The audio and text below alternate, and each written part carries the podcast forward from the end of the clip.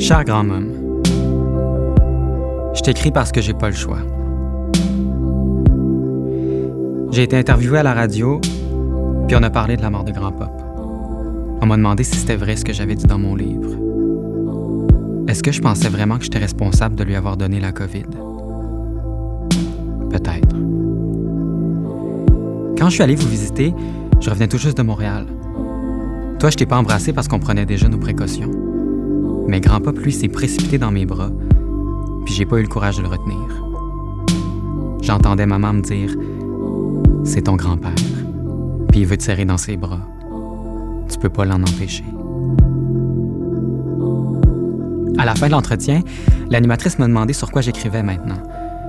J'en avais aucune idée, mais je devais inventer quelque chose pour prouver que j'étais encore inspiré. Sans prendre la peine de réfléchir, j'ai dit J'écris pour ma grand-mère. Elle a fait Hmm.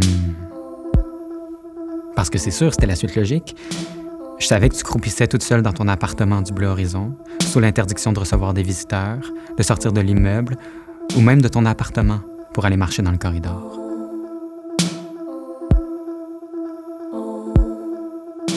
Tout le monde était présent pour te soutenir. Ta fille Suzelle, tes trois autres petits-enfants, tes gendres, ils allaient te saluer à ton balcon à partir du stationnement. Ils ont même élaboré un système de panier avec une corde pour te monter des victuailles. Tu m'envoyais des photos de ce que tu recevais en disant Regarde, toutes des affaires que tu manges pas. Ha ha ha. Parce que moi, je mange pas de gluten, pas de sucre, pas de viande, pas de lait, pas d'œufs. Parce que moi, je t'envoyais rien. Parce que moi, j'étais à Montréal, pendant que toute la famille était avec toi. Je le sais que tu m'en veux pas. Mais je le vois bien que c'est toujours les autres qui prennent soin de toi. Tu as écrit sur Facebook Regardez le panier que j'ai reçu cet après-midi. J'ai tellement de bons petits-enfants. Mélo est venu ce matin me porter un café thé et un beigne. Suzelle est venue faire la jasette en bas du balcon malgré le froid. Annabelle m'a apporté ce beau panier de fruits, une soupe, une pizza, un album pour mettre les photos du beurre. J'attends Pénélope, mon ambulancière qui vient me jaser avant d'aller travailler à 5h30. Antoine m'a texté. J'ai tellement hâte de les serrer dans mes bras. Je vous aime et bonne soirée à tous. Antoine m'a texté. Pendant que tout le monde était là, tout le monde te couvrait de cadeaux, moi je t'ai texté. Je te textais tous les jours et j'avais l'impression de prendre soin de toi. En vérité, je n'ai jamais pris soin de personne. Et je n'ai jamais laissé personne prendre soin de moi. Je suis à Montréal. C'est ça ma réponse. Avec la pandémie, c'est encore plus facile de mettre mon absence sur le dos de Montréal. Mais même là, c'est pas suffisant. Vous avez jamais compris ce que je faisais là. Comme si c'était un trip d'adolescent qui aurait dû finir après un an. Quand j'arrive à Rouen, la première chose que tu me demandes, c'est quand est-ce que tu repars? Puis quand je repars, la première affaire que tu me demandes, c'est quand est-ce que tu reviens? Peu importe ma réponse, tu es toujours déçu. À Montréal, je regrette d'être loin de vous. Puis à Rouen, j'ai l'impression de passer à côté de ma vie. J'envie mes amis qui fuient leur famille, qui ont des parents égoïstes, qui font un effort pour se rassembler une fois par année, à Noël ou au jour de l'an, puis qui sont soulagés d'avoir la paix pour le restant de l'année.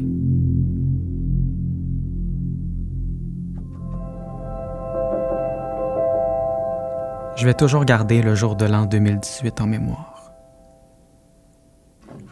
C'était l'époque où maman faisait des allers-retours à l'hôpital parce qu'elle mangeait plus puis qu'on devait la nourrir par intraveineuse. On le savait que c'était son dernier jour de l'an. Mais moi, j'ai choisi de retourner à Montréal. Je me suis assis au pied de son lit, puis j'ai annoncé que je partais. Elle a dit Je comprends. Mais ça se voyait que je lui brisais le cœur. Je connaissais des gars à Montréal qui organisaient une orgie pour célébrer le Nouvel An, puis c'est avec eux que je voulais être. Malheureusement, une fois là-bas, j'ai pas vraiment été invité, puis tous mes amis étaient avec leur famille. Je suis allé chez une autre amie où son chum avait organisé quelque chose. J'ai joué à des jeux de société avec des inconnus en me retenant de pleurer. Je me suis dit que j'écrirais là-dessus. Mais l'écriture peut pas tout réparer.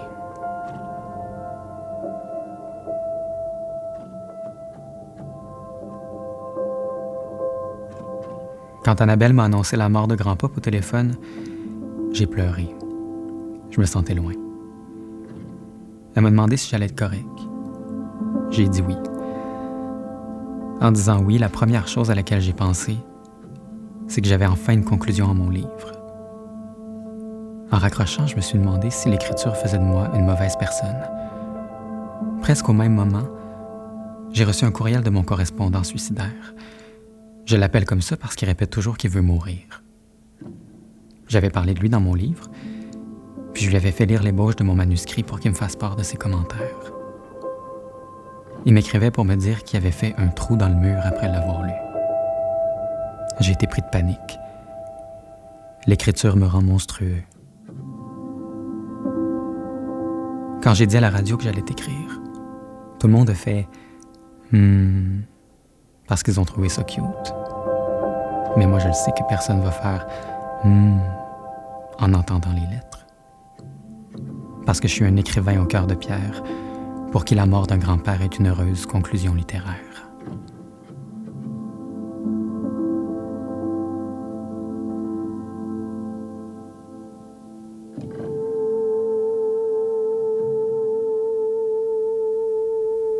Donc j'ai pas pu voir Grand Pop, mais personne n'a pu le voir de toute façon.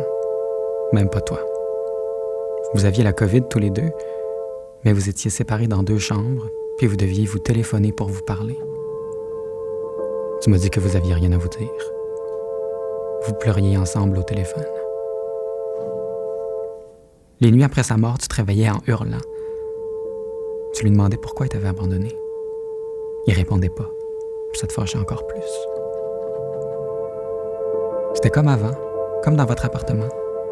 Tu étais dans la cuisine, lui dans le salon, puis tu hurlais son nom, de plus en plus fort, mais il répondait jamais.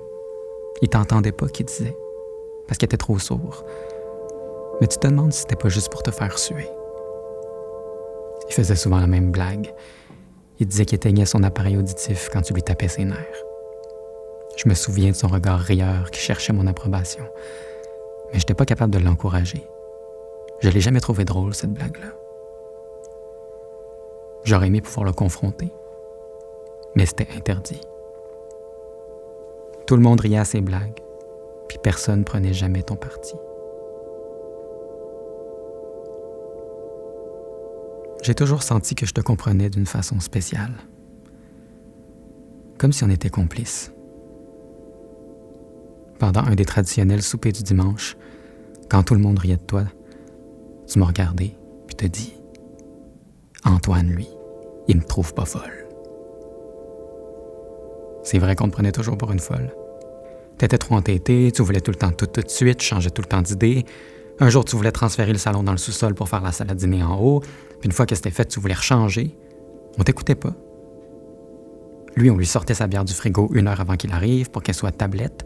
On l'assoyait au bout de la table, puis on lui donnait raison. Toujours. On écoutait ses commentaires méprisants sur les Autochtones, sur les Noirs, sur les Arabes, sur les pauvres, sur les riches, sur tous ceux qui n'étaient pas exactement comme nous autres, la famille idéale qui soupe ensemble tous les dimanches. Ils mangeaient avec appétit. Toi, on te forçait à manger.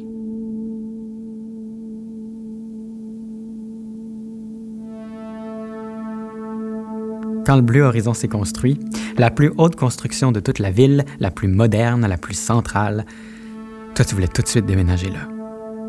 Mais grand-papa était contre. Tout le monde prenait pour lui, c'est sûr, le pauvre homme sous l'emprise de la folle. Lui voulait garder la maison, le garage, sa liberté qui disait. Il avait peur de vieillir trop vite, d'arrêter de bouger puis de mourir s'il allait vivre dans une résidence pour personnes âgées. Toi, tu voulais habiter dans le bloc le plus haut en ville.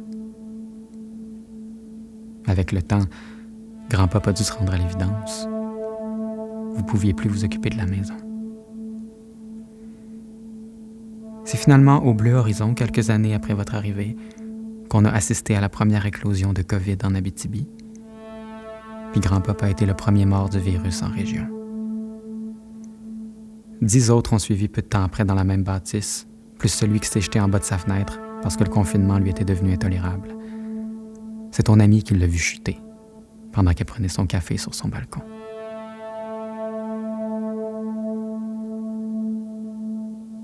Moi, je trouve que c'est beau, le bleu horizon.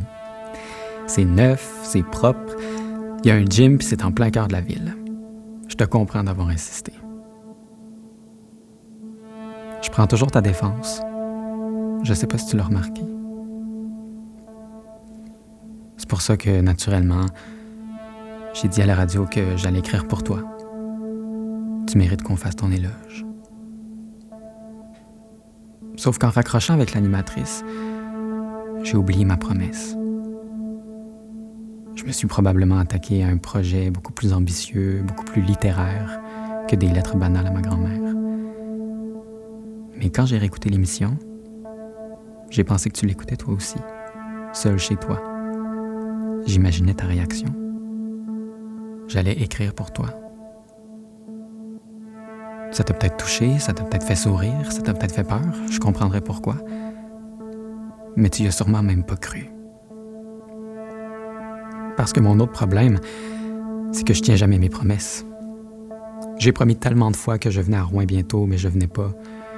J'ai promis à Annabelle que j'allais faire trois dessins à mettre au-dessus du berceau d'Hubert, mais je le fais pas. J'ai promis à maman que je ferais la mise en page de son mémoire de maîtrise, mais je l'ai pas fait. Je lui ai promis sur son lit de mort que j'allais m'occuper de ma sœur, mais je prends jamais de ses nouvelles. Antoine, c'est pas quelqu'un sur qui on peut compter.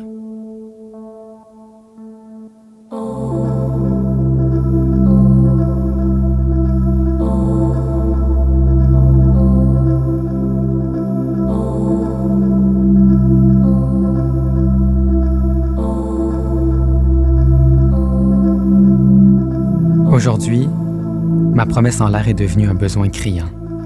Je dois t'écrire. Je suis venu à Rouen parce que tu as organisé une réunion familiale pour planifier les funérailles de Grand Pop. Elles peuvent avoir lieu maintenant que les églises sont ouvertes. On s'est rassemblés chez nous, dans la cour. Tout le monde avait apporté de la bouffe, il faisait soleil. C'était comme avant, à part qu'il manquait maman puis Grand Pop. Tu avais fait la liste de tous les points à aborder. Tout le monde te trouvait folle encore de vouloir faire ci pis ça. Moi, j'essayais de rester calme. Après avoir coché quelque chose sur ta liste, t'es passé au prochain point. Tu voulais nous demander, à mon père, ma soeur puis moi, si on voulait que l'urne de maman soit à l'église, à côté de celle de grand pop pendant la cérémonie. Je comprenais rien.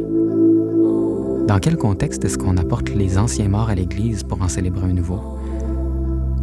Tu voyais bien que je comprenais pas. J'étais le seul à rien comprendre. Puis t'as dit, parce qu'on enterre Marie aussi. Tout le monde me regardait. Ils étaient tous au courant, sauf moi. Ma soeur puis mon père m'ont dit qu'ils m'en avaient parlé, mais non, je m'en serais souvenu s'ils m'en avaient parlé. J'ai dit non. Personne m'en a parlé. Suzelle a foudroyé papa du regard. Je me suis retourné vers toi. T'as tramé l'enterrement de maman dans les coulisses parce que tu savais que je serais jamais d'accord. Tu m'en veux encore d'avoir eu quelque chose à dire pour ses funérailles. Je m'étais opposé à plusieurs rituels. Il n'y avait pas eu de signet dégueulasse avec sa face dans un rond flou. Il n'y avait pas eu de buffet froid. On n'était pas allé à l'église. Puis surtout, on l'avait pas enterré. On l'avait mis au columbarium. Ça, tu l'as jamais pris. Mais grand môme, on n'a pas choisi de mettre son urne au columbarium. C'est là qu'elle voulait être. C'était dans son testament. Mais ça, mon père a sûrement été trop mou pour te le dire. Maman, comme n'importe qui dans cette petite famille-là, on s'en fout de ce qu'elle veut. L'important, c'est ce que les autres veulent pour elle. Elle coche columbarium sur son testament, puis nous, fidèles à nous-mêmes, on l'enterre. Maman voulait devenir bibliothécaire. Elle voulait pas se marier, elle voulait pas d'enfants. Est devenue enseignante parce que vous lui avez dit qu'elle devait faire un bac, qu'elle valait mieux qu'une petite technique en documentation. On l'a mariée, puis on lui a fait des enfants. Elle voulait que ses cendres reposent au columbarium, puis c'est là qu'on les a mises. Mais c'était trop beau pour être vrai. Deux ans plus tard, on revient pour corriger l'histoire. il y avait une des libertés de maman qu'on avait oublié de bafouer.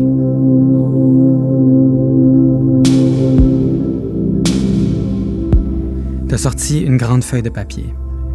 L'épreuve de la pierre tombale en comics sans MS.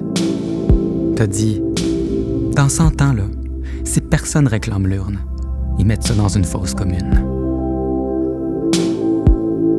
C'est là que j'ai compris que je pouvais rien dire.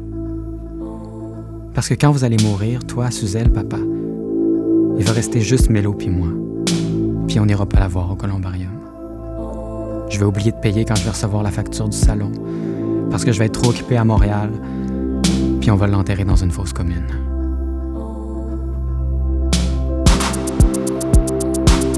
Aujourd'hui, j'ai eu envie de vous quitter à jamais. Je retourne à Montréal, là où c'est vraiment chez moi. J'en ai plus de famille ici. Je me suis levé de table, puis j'ai décidé que j'irai pas aux funérailles. Antoine.